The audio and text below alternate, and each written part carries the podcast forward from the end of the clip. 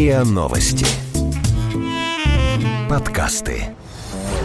Вирусы продолжают развиваться. Мы слабится мы. Все. Мы. Мы. Все. Все. Мы. Мы. Все. Умрем.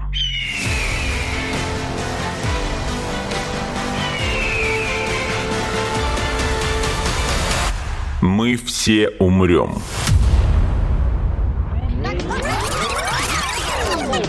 Но это не точно. Здравствуйте! Это подкаст «Мы все умрем, но это не точно», где мы с научной точки зрения обсуждаем, что готовит Земле и людям обозримое будущее. Меня зовут Игорь Кривицкий, на связи со мной мой друг, коллега и соведущий Артем Буфтяк. Да, самый позитивный научпоп подкаст Рунета. Я очень это надеюсь. Самый позитивно заряженный, давай говорить уже все-таки научно. Да, по названию сразу понятно, что мы верим только в добро. Вот, и эту веру в добро мы сегодня разделим с нашим, надеюсь, разделим с нашим сегодняшним гостем. У нас в студии Максим Виллисов, кандидат политических наук, генеральный директор исследовательской ассоциации Центеро. Максим, здравствуйте. Итак, тема, на которую мы сегодня будем говорить, звучит не так позитивно, как название этого подкаста, но мы попробуем вырулить все равно на хорошую концовку. Все любят хэппи-энды. Такой вопрос. Меня часто спрашивают. Ладно, я часто слышал, что Россию называют Petrostate, то есть углеводородное государство, если переводить ну, совсем грубо. То есть, когда говорят про Россию и ее энергетику и ее роль в международной экономике, все сводят к производству, к добыче точнее, к переработке и к продаже углеводородов, нефти и газа. Обидненько как-то. Обидненько. Ну, то есть так ли это на самом деле? Неужели Россия это действительно мировой сырьевой придаток углеводородов в первую очередь? Не совсем так. Угу. Во-первых, не только Петростейт. То есть Россия обеспечивает сырьем мировую экономику, да, но не только углеводородами. Мы об этом должны помнить. Хотя от этого, в принципе, позиция поставщика сырья преимущественно, она не сильно меняется. Но меняется политэкономическая модель, по крайней мере, та, которую применяют обычно вот э, к Петростейтам непосредственно. Петростейт у нас это, например, Венесуэла. Почему Венесуэла? Потому что у нее как раз в основном только экспорт углеводородов и конкретно нефти,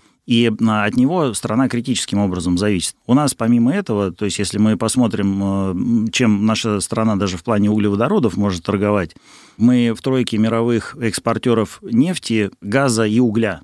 И это уже, по крайней мере, то есть э, не только Петростейт. Но если говорить, э, конечно, более серьезно, то есть в линейке российского экспорта сырьевого, это еще и продукция металлургии, что тоже будет важно для нашего последующего разговора про зеленый переход там и так далее. Я уточню, извините, продукция металлургии или как бы вот сырец? И то, и то, смотря что мы опять э, под сырцом понимаем. Мы продаем не только саму руду, да, но и продукты ее первичной переработки, то, что уже, собственно, является металлом. Но не изделие из. Я это имею в виду. Ну, автомобили, вы сами знаете, мы продаем, э, да, в очень ограниченном количестве, но тем не менее мы его тоже производим. И это как раз еще один довод в копилку, ну, как бы чуть-чуть нам исправить настроение, которое вы пытались вначале ну, очень сильно испортить, да, вот э, обзывая нас э, Петростейтом. Все-таки уровень диверсификации российской экономики, особенно за последние годы, но если мы сравниваем как бы с концом 90-х, он выправляется. У нас есть и такая статья экспорта, как высокотехнологичная продукция, и, в принципе, угу. она, конечно, не сказать, чтобы такая уж большая, это несколько процентов э, от нашего ВВП, по данным Всемирного банка, если я не ошибаюсь, там порядка 6-7, но ну, есть. Вот это вот у нас. И, соответственно, если говорить, опять же, таким сугубо научным языком, э, взять э, мир системный подход Валерстайна, который делил весь мир на центр, на периферию и полупериферию.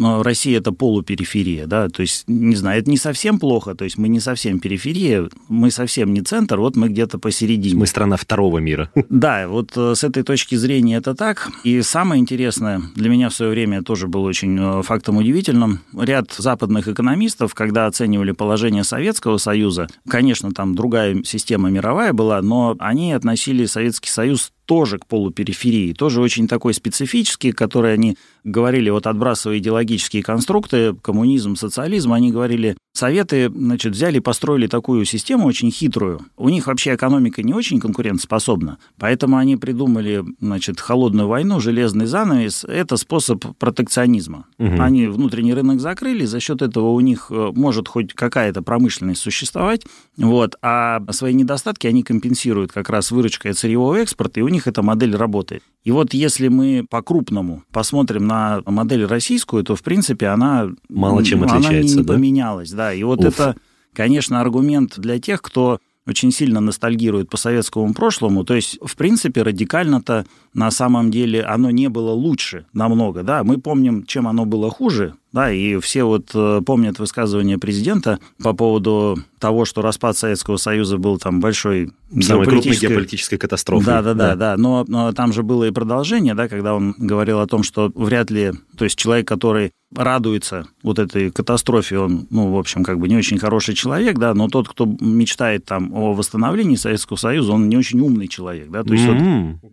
А я этого не помнил. Вот. Я сейчас не очень близко к тексту цитировал, но, но смысл попытался передать. Поэтому, значит, вот Петра Стейт, ну, давайте так, если еще чуть глубже в историю уйдем, когда нефть не была настолько важна, и вот мы... Ну, это сегодня... когда еще в царские времена, что ли? Да, именно. Да. Ага. То есть вот э, мы сегодня будем говорить про энергетические переходы, когда с точки Пятые зрения... ворота чакры, шестые ворота чакры. Да, да, да. Когда с точки зрения энергетики царил уголь, мы углем не торговали в таких объемах, да, но мы все помним, чем мы торговали на мировом рынке. Это тоже было сырье. Зерно? Это было зерно, угу. да, совершенно верно. Сейчас, кстати, благодаря внешним санкциям и внутренним программам, которые были реализованы в ответ на них, в том числе импортозамещение, продовольственная безопасность, мы опять вернулись э, в том числе в число крупнейших экспортеров продовольствия. И э, Пищевого, в смысле? здесь уже, угу. да, здесь не только зерно, здесь уже и даже продукция мясопереработки, да, и, строго говоря, по сравнению, опять же, с последними годами существования Советского Союза, с последними десятилетиями, да, мы здесь тоже приросли.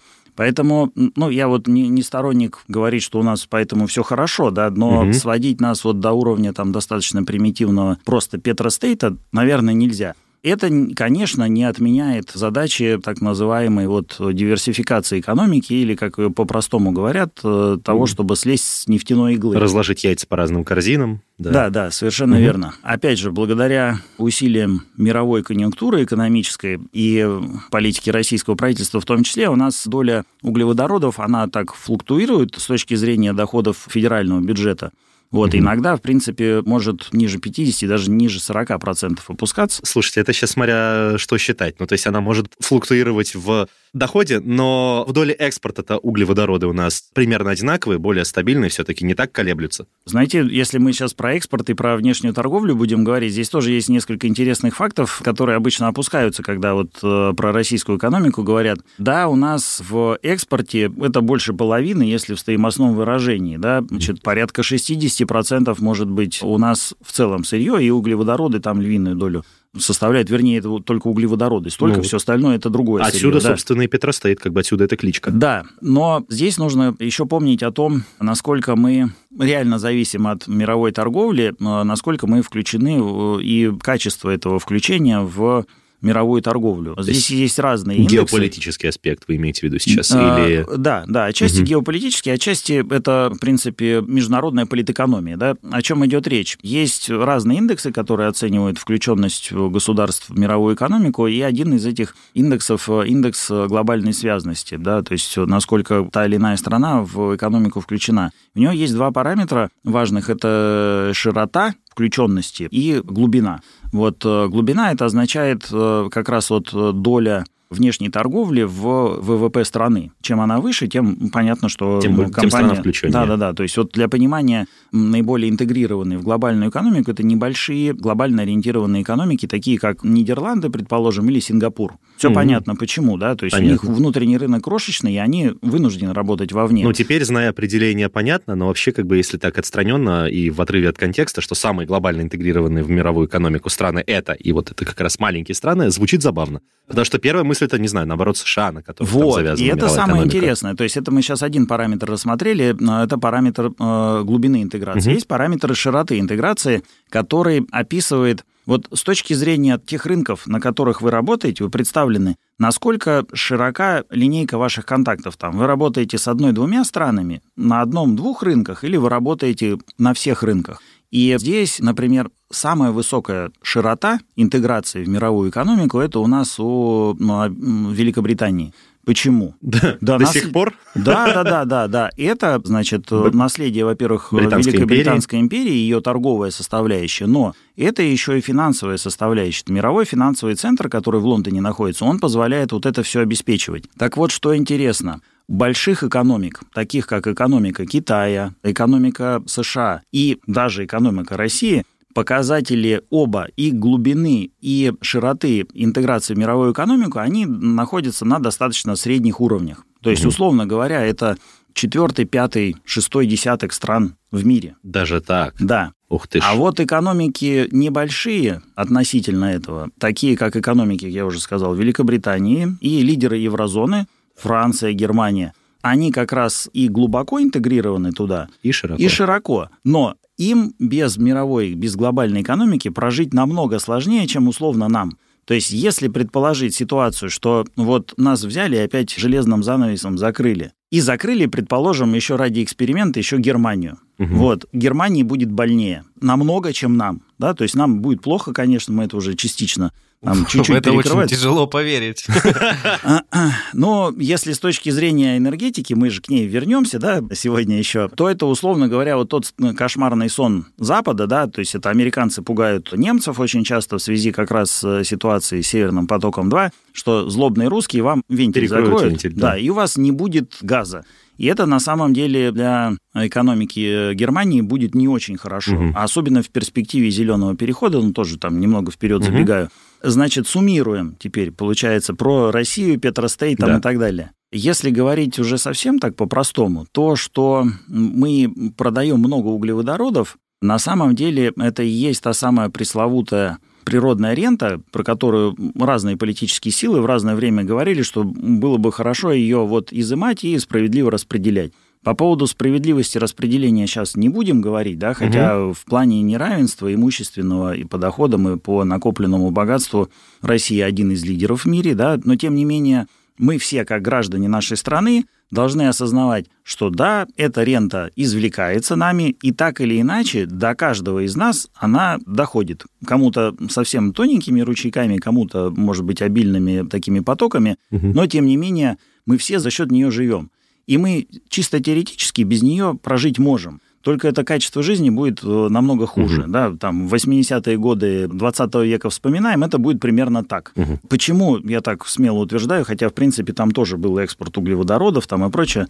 Во-первых, нагрузка оборонного бюджета была намного больше. А во-вторых, все-таки это достижение, сейчас абсолютно серьезно говорю, реформ последних 30 лет, все-таки нынешняя российская экономика, она более рыночна, чем экономика Советского Союза, так уж точно. Да? Это более да, того, однозначно. она мы более- повысили глубину интеграции в международный рынок. мы качество повысили, эффективность, на самом деле, Мгм. многих институтов. У нас финансовая система появилась. Она А, не очень хорошая, Мгм. да, но она на самом деле хоть как-то работает, потому что финансовая система Советского Союза не готова была работать в режиме там как бы без приказа. У нас появились товарные рынки, ну и у нас, в принципе, внутренний потребительский рынок появился, появился хоть какой-то малый бизнес там и так далее. И вот э, если мы последовательно посмотрим, как наша страна проходит кризисы, там вот кризис 98 года, она прошла безобразно. Он положил конец просто советскому периоду развития экономики. Кризис 2008-2009 года, она прошла плохо, наверное, ожидание было пройти ее лучше, и он многому научил.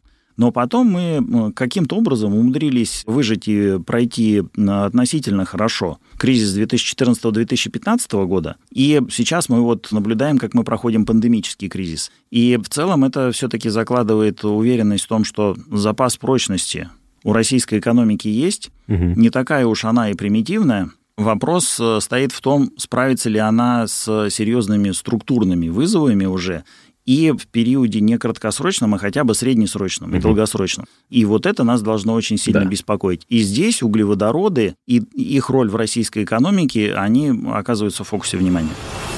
Мы все умрем.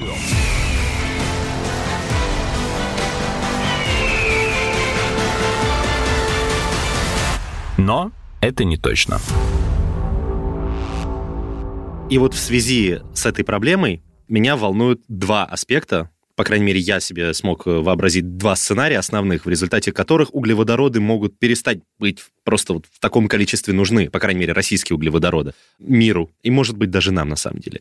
Первый, который, мне кажется, все-таки, а, более реалистичным, и, б, более близким к нам по времени, это то, чем занимаются сейчас другие страны, они пытаются удешевлять и расширять добычу углеводородов у себя. Например, э, когда речь идет про шельфовые разработки или про переход с нефти на газ, который легче добывать, легче транспортировать, э, который, если я даже правильно помню, более энергоемкий, чем э, нефть, ну то есть как бы при одинаковом объеме он выдает больше тепла при сжигании. Может ли в итоге случиться так, что все-таки страны, которые ищут альтернативу российской нефтяной и газовой игле, как мы это все-таки назвали, могут ли они ее действительно найти? Причем в каком-то обозримом будущем. Это очень правильные постановки. Давайте сейчас по, по порядку полочкам. разбираться. Хорошо. Да. Во-первых, разберемся с этими странами и попробуем их классифицировать. Угу. То есть помимо там развитых, не очень развитых, да, вот мы там Россию определили, э, да, вот э, в предыдущем треке нашей беседы, значит, мы берем относительно экономически развитые страны. С точки зрения энергетической обеспеченности, их энергетической безопасности, их можно, условно э, говоря, разделить на несколько групп. Есть э, страны, у которых все хорошо. Это США, страна, которая является одновременно и а, одним из крупнейших в мире производителем углеводородов, угу. тех же, в том числе, в том числе сланцевая нефть угу. и сланцевый газ. Именно производителем или поставщиком, я уточню. И разницу. производителем, и поставщиком. А, потому что это случае. как бы разница, да, да, да есть да. нюанс. Да, угу. и, а, и потребителем одновременно тоже, да. Самым крупным. Одним из самых крупных, ага. да. Ну, сейчас они с Китаем, вот э, на самом деле здесь соревнуются. соревнуются. Так. Что это означает с точки зрения, ну, банальных рыночных факторов, э, факторов ценообразования? Это означает, что США может влиять Э, и на спрос, и на предложение нефти. Мы знаем, как это работает там через рынки фондовые, финансовые, сырьевые. А, то есть э, публикует э, американское министерство отчет о запасах нефти, и, соответственно, как бы цены на фьючерсы начинают двигаться в ту или иную сторону в зависимости от того, большие эти запасы или маленькие. Потому что крупный потребитель, и э, на рынке на него все ориентируют. Американское правительство вводит санкции против Ирана или Венесуэлы, или России, не дай бог, и тоже происходит колебание нефтяных цен. Значит, американские производители сланцевой нефти выводят производство и продажу на определенный ценовой уровень, и мы э, видим, опять же, там ценовые колебания. Вот Америке вообще на самом деле не очень важен энергетический переход, и э, не очень э, важно задумываться, исходя из собственных экономических соображений, о том, чтобы куда-то двигаться. У них все хорошо. Другая группа стран – это, опять же, страны еврозоны, которые как раз с точки зрения потребления энергии, они тоже достаточно крупные, но, собственно, энергии у них нет или есть, но она полностью не покрывает их потребности, или они недовольны тем, какая у них энергия. Это я в данном случае про Германию говорю, потому что это очень уникальная страна. Угу. Вот, она, если так вот э, с обыденной точки зрения говорить, вот, такое ощущение, что любит себе в ногу стрелять. Потому что, ну да, им нужно много энергии для работы их большой экономики. Вот, э, они эту энергию э, берут из разных источников, у них диверсифицированный там энергетический баланс. В нем есть в том числе собственный уголь и собственная атомная генерация. А есть угу. еще российский и ближневосточный газ, нефть со всего мира там, и так далее. Лепота. И возобновляемые источники, так. да. И вот они все это сбалансировали. Картинка такая достаточно хорошая, если ее там в круговой угу. диаграмме обозначать, она там разноцветная, много там секторов. Да. И они говорят, так, все, а теперь вычеркиваем, значит, уголь и атомную энергетику. Почему? Потому что уголь, э, он, значит, с точки зрения эмиссии парниковых газов плохой, он наш, дешевый, да, но как бы он плохой, мы его вычеркиваем. Угу. И вычеркиваем атомную энергетику, потому что у нас население против. Это да. наше политическое решение. И тем самым усугубляем свою зависимость от внешних рынков. С точки зрения, еще раз повторюсь, такого реал-политик, угу. это прям очень странное решение. И дальше они в этом ключе начинают размышлять и говорят, так, ну а чем же нам заменить-то вот это все? В перспективе, конечно, лет 10-15 или даже 20 к 2050 году мы выйдем на углеродно-нейтральную экономику, это будет означать, что мы все заменим возобновляемыми источниками энергии. Вот. Но пока мы будем двигаться к этому светлому будущему, мы, скорее всего, очень сильно поднимем потребление чего? Российского газа. Природного газа, да. А. Ну и российского в том числе, потому что российский объективно по ценовым характеристикам, исходя из объема, качества, способов его доставки, это самая лучшая альтернатива для европейских рынков. Вот кто бы что ни говорил. Ее угу. можно удорожать только за счет геополитической или там политической премии, что сейчас и происходит. Поэтому Северный поток для Германии это прям вот вообще такая хорошая гарантия того, что вот этот переходный Они период... не загнутся? Да, что у них будет вот точно вот этот вот источник энергии из одной страны, которая, что бы они ни говорили, она для Германии, для Европы является надежным поставщиком еще с советских времен. Труба – это тоже очень надежный способ доставки, а труба, которая минует страны-посредники, которые пытаются свою политическую ренту извлечь э, из вот этих вот отношений, она как бы с политической точки зрения более стабильна, чем труба, там, предположим, через Украину и другие страны, и ну, даже да. через Белоруссию, нашего вот надежного союзника и партнера. И вот эта вот чисто экономическая, рациональная модель, в самом начале она не очень рациональная, да, вот там, где газ и атом исключается, но это угу. ладно, это их выбор. Уголь и атом. А, у, уголь и атом, да, прошу прощения. Вот. И вот эта вот э, рациональная экономическая модель сейчас она оспаривается уже чисто по геополитическим соображениям. Да. Почему? Ну, есть ответы, конечно, у всех, да, потому что появилась такая новая форма доставки топлива, как жиженый природный газ, который угу. можно теперь возить на большие расстояния. То есть с газом была какая проблема? Вы э, упомянули его сравнение с нефтью по физическим параметрам, по э, энергоемкости там, и так далее. У него большое преимущество в плане экологичности. Да, то есть газ при сжигании дает намного меньше вредных веществ, в том числе парниковых газов, чем нефть. С точки зрения энергоемкости это достаточно паритетные виды топлива. Если мы к объему или к массе переведем, так нефть все-таки она более предпочтительна. Вот с точки зрения транспортировки здесь проблема, потому что нефть можно куда угодно отвезти и сколько угодно хранить. С газом, в силу его физического свойства, его, во-первых, транспортировать очень тяжело. По трубам есть э, здесь технологические как бы ограничения, то есть это несколько тысяч километров и все. Как только его появилась возможность сжижать, он превратился в глобальный продукт, такой же, как нефть. То есть рынки газа до настоящего времени существуют в основном в их региональном виде. То есть есть евразийский mm. рынок, э, есть североамериканский рынок, есть какие-то другие еще, да. То есть потребитель, он должен быть э, рядом, Достаточно сказать, близко, с производством. Да, да, да, да. То есть несколько тысяч километров – это вот э, экономически нормальное как бы расстояние, в рамках которого трубопровод, он себя как средство транспортировки оправдывает. Угу. Да. И вот появляется жиженый природный газ, который действительно можно хоть вокруг света возить. Проблема какая? У него как в месте добычи, так и в месте потребления должна находиться достаточно дорогостоящая инфраструктура, которая его сначала сжижать, сжижать, а потом разжижать. разжижать. Да. Вот. За эту инфраструктуру кто-то должен заплатить. Вот, она реально дорогая, и даже дешевый газ, добытый где-то, в результате такого способа транспортировки, он у потребителя все равно оказывается дороже, чем газ по трубе. Если мы там, возьмем э, российский случай, э, Россия, там, Германия, да, то никогда американский жиженый природный газ не будет дешевле российского. Угу. Если в нормальной... Европы. Да, если в нормальной экономике, да, то есть если в экономику не вмешивается политика. политика. Это мы говорим ну, именно для Европы, то есть для, для поставки да, по трубе. Да. Вот если для, речь для, будет идти... для существующих угу. и планируемых трубопроводов, да. Максим, а если бы Германия, она бы сделала финт ушами немного другое, отказалась бы, например, от газа, то что, русский медведь пошел бы сосать лапу? Ну, то есть они э, просто бы выбрали другой тип энергии, на который бы переместили там свой фокус и свою экономику в перспективе. Тем более, если и... это нужно для переходного периода до тех пор, пока они не позеленеют в кавычках. Ну да. Артем, вопрос с точки зрения интеллектуальных упражнений очень интересный, вот, но нет, на самом деле, да. Просто давайте попытаемся разобраться, о каком другом топливе тогда идет речь. То есть либо Германия условно говоря, оставляет вот э, ту же самую структуру баланса энергетического, которая у нее сейчас есть. Мы говорили угу. уголь, атомная энергетика, плюс возобновляемые источники, плюс топочный мазут, да, от которого уходят все. И вот, кстати, в России он очень мало применяется да, в качестве угу. топлива. Угу. Но вообще у нас э, в этом плане, там, э, если смотреть по структуре, то тоже очень достаточно чистая энергетика. Там, ну, правда, у нее с энергоэффективностью проблем будет. Хм. И вот если такой вариант заменяется газ, ну, тогда нужно просто подставить подставить э, необходимый источник, чем будет этот газ заменяться, и посмотреть на то, что произойдет там, предположим, с экологической ситуацией в Германии. Потому что если это заменяется на уголь, тогда просто там, ну, все будет закопчено углем, да. Если uh-huh. это заменяется на атомную энергетику,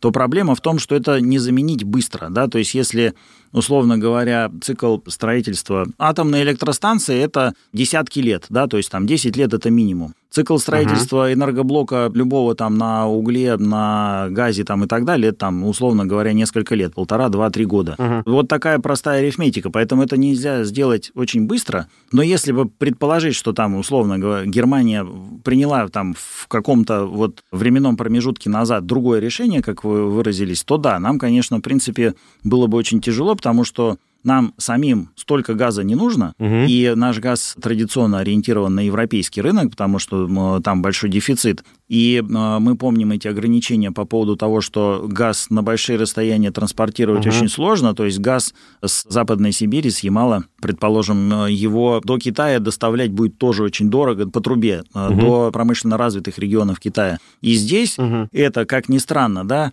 поставило бы перед Россией такой очень серьезный вызов из разряда «А давайте мы этот газ потребим здесь, у нас. Угу. Вот. вот а... Я к этому и вел, да, да, что, да. что тогда делать России, да, если вдруг экономика станет зеленой, потребители газа отвалятся, да, Нет, в силу она, того, что они перешли. Подождите, в вашем эксперименте она стала коричневой. А. А, из-за... Ну. Не, не, не потому, что вы подумали, да, из-за из-за угля. Из-за фашизма. А, да, да, да, из-за угля, который там бурый как раз, да, очень часто применяется. Не, ну а почему обязательно коричневый? Современные технологии позволяют производить поставки электроэнергии напрямую, то есть без э, переносчика этой электроэнергии в виде как раз там угля, углеводородов и так далее. Подождите, есть... а сама электроэнергия из чего образуется? Нет, это понятно, но я имею в виду, что можно же, например, как бы просто перекинуть провода к соседним странам, которые перешли на зеленую электроэнергию, там на 20 с чем-то процентов, и у них есть излишки этой электроэнергии, они готовы ее поставлять, ну например. Ну, да. Да, ну опять тогда продолжаем интеллектуальное упражнение. Угу. То есть э,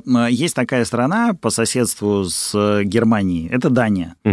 50% своего энергобаланса она давным-давно уже из возобновляемых источников производит, но в отдельные периоды она может там производить до 60-70% электричества из возобновляемых источников энергии. Проблема с этими источниками очень простая, она совершенно как бы объяснима с точки зрения здравого смысла. Солнце и ветер существуют не всегда. И вот когда их нет, то нет этой энергии. И по объективным причинам Солнце не светит как раз тогда, когда нам нужно больше освещения, электроэнергии для освещения, то есть ночью, да, ну а ветер вообще его никто не угадает. И, соответственно, именно в тот момент, когда Германии, там, не знаю, ее промышленности потребуется много зеленой энергии, Дания скажет, ой, Извините, ее сейчас нет. И, ну, это колоссальные издержки, потому что придется, например, там, остановить там какое-нибудь непрерывное производство, да, или понести прямые экономические издержки в связи с невыполнением своих обязательств по поставке продукции. Это, конечно, вопрос уже абсолютно из сферы энергетической безопасности, и гипотетически такое, конечно, могло бы произойти, но на самом деле все эксперты говорят о том, что именно газ вот в период энергетического перехода угу. от ископаемого топлива к зеленым источникам, он является самым востребованным из ископаемых. Да? Почему? Потому угу. что больше всего парниковых газов эмитируется при сжигании угля, следом идет нефть, и только после этого газ. Соответственно, оставляем самый чистый газ, все остальные потихонечку выводим и замещаем их другими э, источниками энергии, а при помощи газа балансируем как раз вот эту вот э, систему, которая становится очень сильно зависима от конкретных погодных условий, можно балансировать другим способом. Поэтому там есть еще водород, есть еще попытки создать другие системы накопления энергии, их очень много, угу. да, но они должны быть настолько дешевыми, чтобы э, в целом как бы экономически окупаться. То есть и пока что несмотря на все ожидания и обещания, что мировые там, технологические гиганты такие решения выдадут, последние 20 лет э, такие ну, ожидания есть, пока что ничего не придумано в этом плане. Угу. Соответственно, угу. условно говоря, на промежутке там есть много сценариев расчета, разные исследовательские группы делают, международные, зарубежные, российские. Практически во всех сценариях на значит, ближайшие 20-30 лет потребление газа не или, или растет, да? Даже растет, да, да, как да. раз в результате угу. энергетического перехода, или не сокращается. И сокращается оно только в определенном сценарии, когда слишком интенсивно вот этот энергетический переход происходит, и, условно говоря, все планы перевыполнены. Пятилетка в три года. Да, да, двадцатилетка сделана в 10 лет. И вот тогда, да, вдруг вот это все происходит, и газа нужно меньше. Мы все умрем.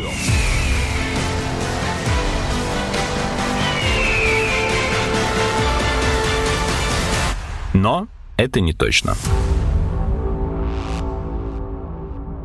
То есть все, о чем мы сейчас говорим, это речь о переходном периоде. То есть зеленый переход, технологии разрабатываются, перспектива 20-30 лет. То есть это газовый рай временный, как мы установили, потому что все страны пытаются минимизировать потребление углеводородов, перейти на какие-то более стабильные, возобновляемые источники электроэнергии, на зеленую энергетику. Если этот переход таки случится, и таки будет успешный, и доля потребления углеводородов в энергетическом балансе стран станет маленькой, вот либо исчезнет совсем, либо станет настолько маленькой, что будет хватать внутренних ресурсов без необходимости покупать их из-за рубежа. Что тогда произойдет с российской экономикой? Если она сохранит такую же структуру, как сейчас... В сферической вакууме, как бы, да. Да, да, то можно предположить... То есть коллапс я бы все-таки не предположил, да? Вот. То есть мы все не умрем. Мы все не умрем, но мы все будем жить очень бедно, да? И э, если... Куда беднее? Ну, я не буду называть ориентиры по странам, но поверьте, они есть. Понимаю. И, соответственно, если мы будем при этом существовать в глобальном мире, в котором мы его знали до пандемии, где можно там собраться и уехать, угу. то можно предположить, что это все быстро, не, то есть это будет не одномоментный процесс, он будет постепенно, да, то есть все будет угу. ухудшаться и ухудшаться ситуация, и, соответственно, там наиболее экономически активная часть населения будет все уезжать, уезжать, и возникнет уже тогда вызов стратегический, о которых сегодня президент, кстати, вот в послании говорил. С пяти минутки любви до я помню. Если вкратце, да, то он очень много внимания уделял демографическому вызову, и то есть вот как бы наше пространство в результате вот этого всего, и так у нас э, тенденция не очень хорошая, население сокращается, так оно еще уезжать будет, да, под воздействием чисто экономических факторов, и возникнет уже проблема, кто будет жить на территории нашей страны, кто ее будет осваивать, защищать там банально, да, то есть мы попадаем просто в результате в полосу совершенно других вызовов, стратегических, опять же, и вот они могут вызвать уже, конечно, такой тотальный коллапс. Ну вот мы сейчас примерно описали вот такой один из самых худших сценариев. Ну ладно, раз мы понимаем, что этот процесс такой в континууме будет происходить, а может ли Россия и российская экономика как бы вовремя заметить, что что-то не то, забить в колокола и присоединиться, может быть, к этому зеленому переходу. Что вообще нам будет легче в такой ситуации? Тоже начать зеленый переход или просто реструктурировать как-то экспорт и экономику? Очень своевременный вопрос, самое главное, да, и э, надежду вселяет то, что все больше и больше и экспертов, и политиков, и бизнесменов начинают эти вопросы тоже задавать. Здесь, наверное, пока еще никто тоже не сформулировал правильную какую-то однозначную стратегию, и я бы, наверное, так ответил, что ее нужно формулировать, отталкиваясь э, от объективной ситуации, от возможностей и в том числе сильных сторон российской экономики, от э, национальных интересов, в том числе в части социально-экономического развития, национальной безопасности страны, и смотреть, какие решения подойдут для нас. Потому что мы начали разговор с того, что попытались э, страны как-то классифицировать. Угу. И вот, например, понятно, что мы по своему экономическому, энергетическому профилю и не США, и не Германия. То есть мы производим энергоресурсов намного больше, чем сейчас сами можем потребить экономически эффективно. Да? Поэтому у нас логично выбор-то какой? Или мы ну, идем по пути сохранения вот этой вот модели, э, которая постепенно, как мы видим, будет стагнировать, или мы все-таки возвращаемся к идее того, что, ну, а может быть, мы что-нибудь будем сами производить при помощи этой энергии, да, раз уж оно у нас есть, так вот от природы сложилось, да, и в очень больших объемах. Можно и... сжигать политически неугодных, простите. Ну да, ну и либо все-таки как бы более таким рациональным способом начать действовать и вот какие-то производства у себя открыть. Нам показывает пример Китая, Юго-Восточной Азии и других стран, э, что, ну, можно делать это, причем в относительно короткие сроки, сроки и без каких-то зверств. И да? относительно есть... успешно даже. Да, да, да, да. Это, в принципе, наверное, самый логичный путь. И далее мы тогда уже смотрим просто при помощи, опять же, каких типов энергоресурсов, какие виды этих отраслей мы будем развивать. Может быть, нам действительно нужно подумать о том, что обновить нашу инфраструктуру и заняться там производством каких-нибудь там гибридных с точки зрения энергетики видов техники, где будут разные источники сочетаться, те, которые в России дешевле, доступнее, где у нас технологии лучше, и заодно обновим инфраструктуру инфраструктуру, и дорожную, там, и, не знаю, железнодорожную, и какую-то еще. Транспортную, в общем. Транспортную, социальную, потому что у нас ЖКХ, например, это тоже советское наследие, это тоже чудовищно неэффективная история. Но чего нам точно нельзя делать, это нам кого-то слушать извне, и брать какие-то там готовые рецепты. То есть и, и скидывать руки и говорить, ой-ой-ой, вот у нас совсем не развиты возобновляемые источники энергии, а в Германии там или в развитых странах они вот там уже до там 30 там каких-то там процентов энергетического баланса. Давайте срочно во что бы то ни стало наращивать эту долю. Ну вот мы тут сразу сами себя в ловушку и загоним, потому что технологически мы отсталые, мы, значит, задорого будем покупать эти технологии или это все это оборудование, там, и так далее, и производить энергию, которая нам не нужна, и конкурировать со своими же источниками. Это очень глупо. Да? У нас есть хорошие перспективы и конкурентоспособная отрасль атомная, ее, в общем, можно развивать. У нас общество более лояльно относится к атомной энергетике, чем в той же самой Европе. У нас есть технологии а, и даже уже действующие проекты по производству водорода, причем водород, он там тоже классифицируется. Есть так называемый зеленый водород, который производится из возобновляемых источников энергии. Это как раз вот способ хранения энергии, по сути, когда излишки вырабатываются, они конвертируются в водород, а водород mm-hmm. уже можно хранить долго и использовать его как такое ближе к углеводородному топливу. Это да? такая альтернатива батареям, по сути, аккумуляторам. А, батареям с точки зрения хранения, а mm-hmm. с точки зрения его применения, то есть, ну, например, тепловозы, самолеты и автомобили на водородном двигателе имеют больше преимуществ, чем та же самая техника на электродвигателе. С точки зрения углеродного выброса или другие а, С точки зрения тоже? потребительских свойств, потому что, угу. ну, например, заряд водорода мобиля да, позволяет ему дольше проехать и быстрее его подзарядить, в отличие там, от электромобиля, ну, у которого вот эта проблема до сих пор не решена. Ну, и, и уж тем более по сравнению там, с не... бензиномобилем и газомобилем. А, да, да, да. Ну, а про электросамолет, ну, это вообще какая-то фантастика, потому что лично мне непонятно, ну, понятно, что электродвигатели могут крутить пропеллеры, а вот могут ли они аналог реактивной тяги создать, я не знаю, честно говоря. А с точки зрения водорода, ну, он точно так же сжигается, и мои вот эти школьные представления о физике позволяют, по крайней мере, это представить, как это может работать. Мы все умрем.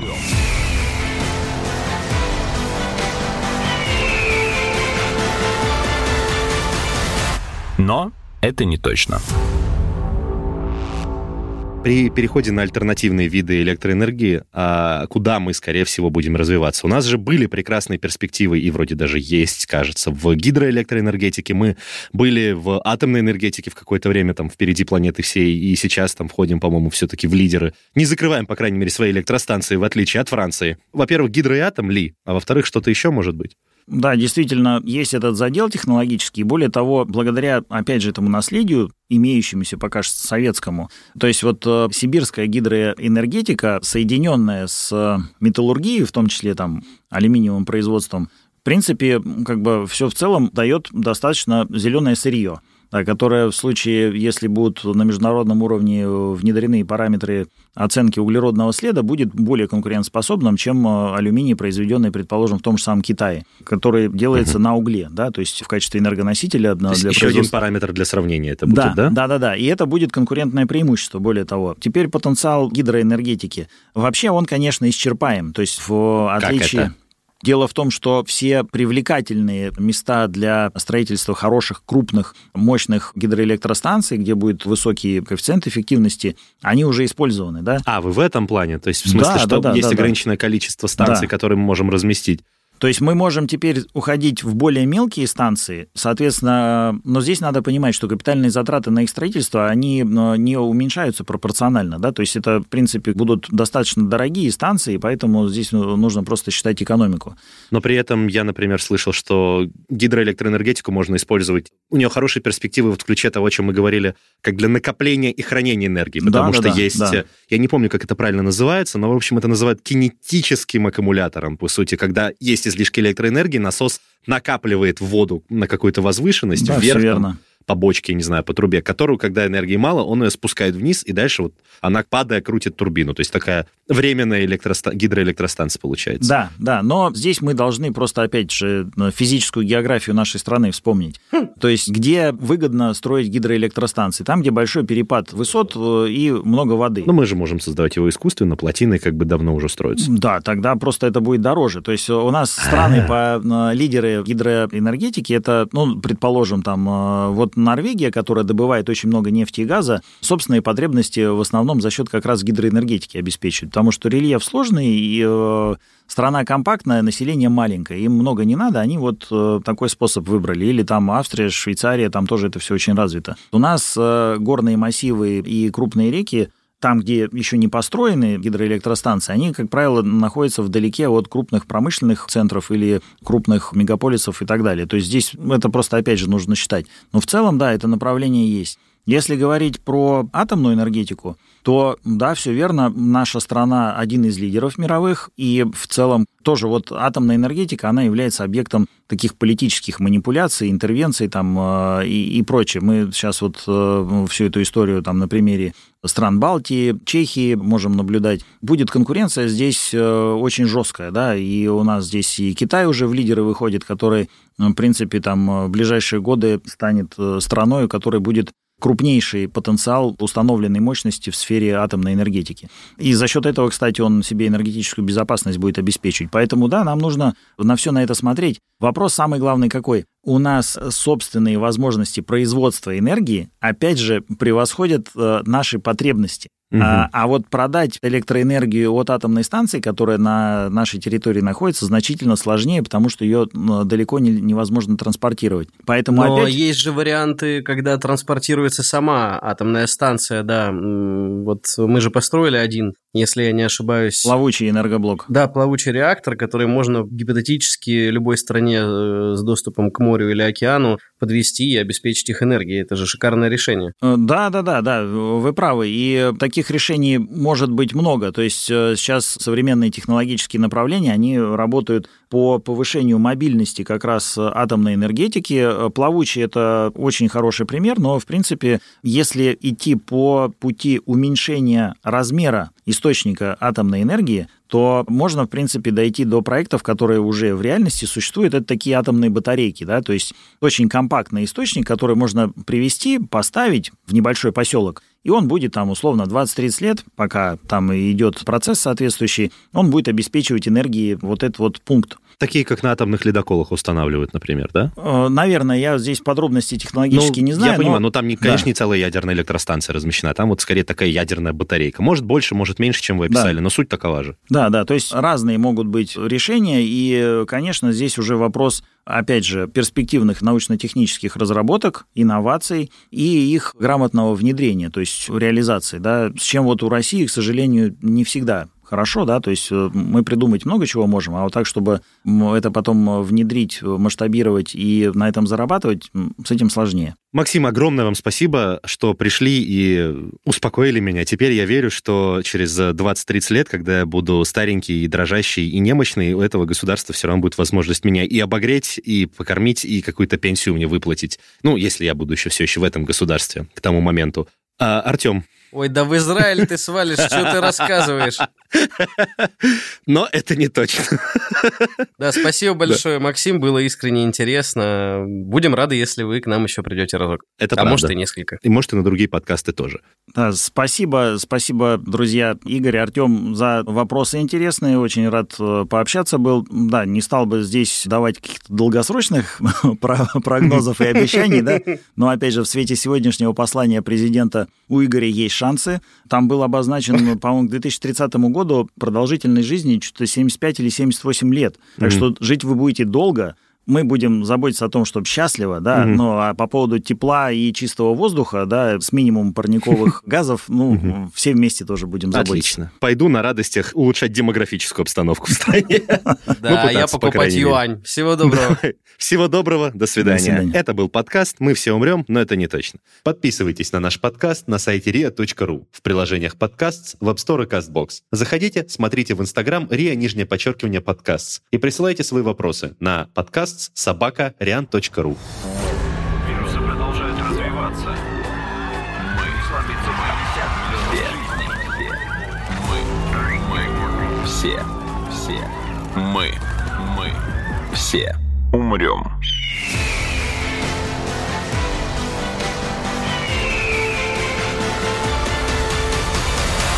Мы все умрем.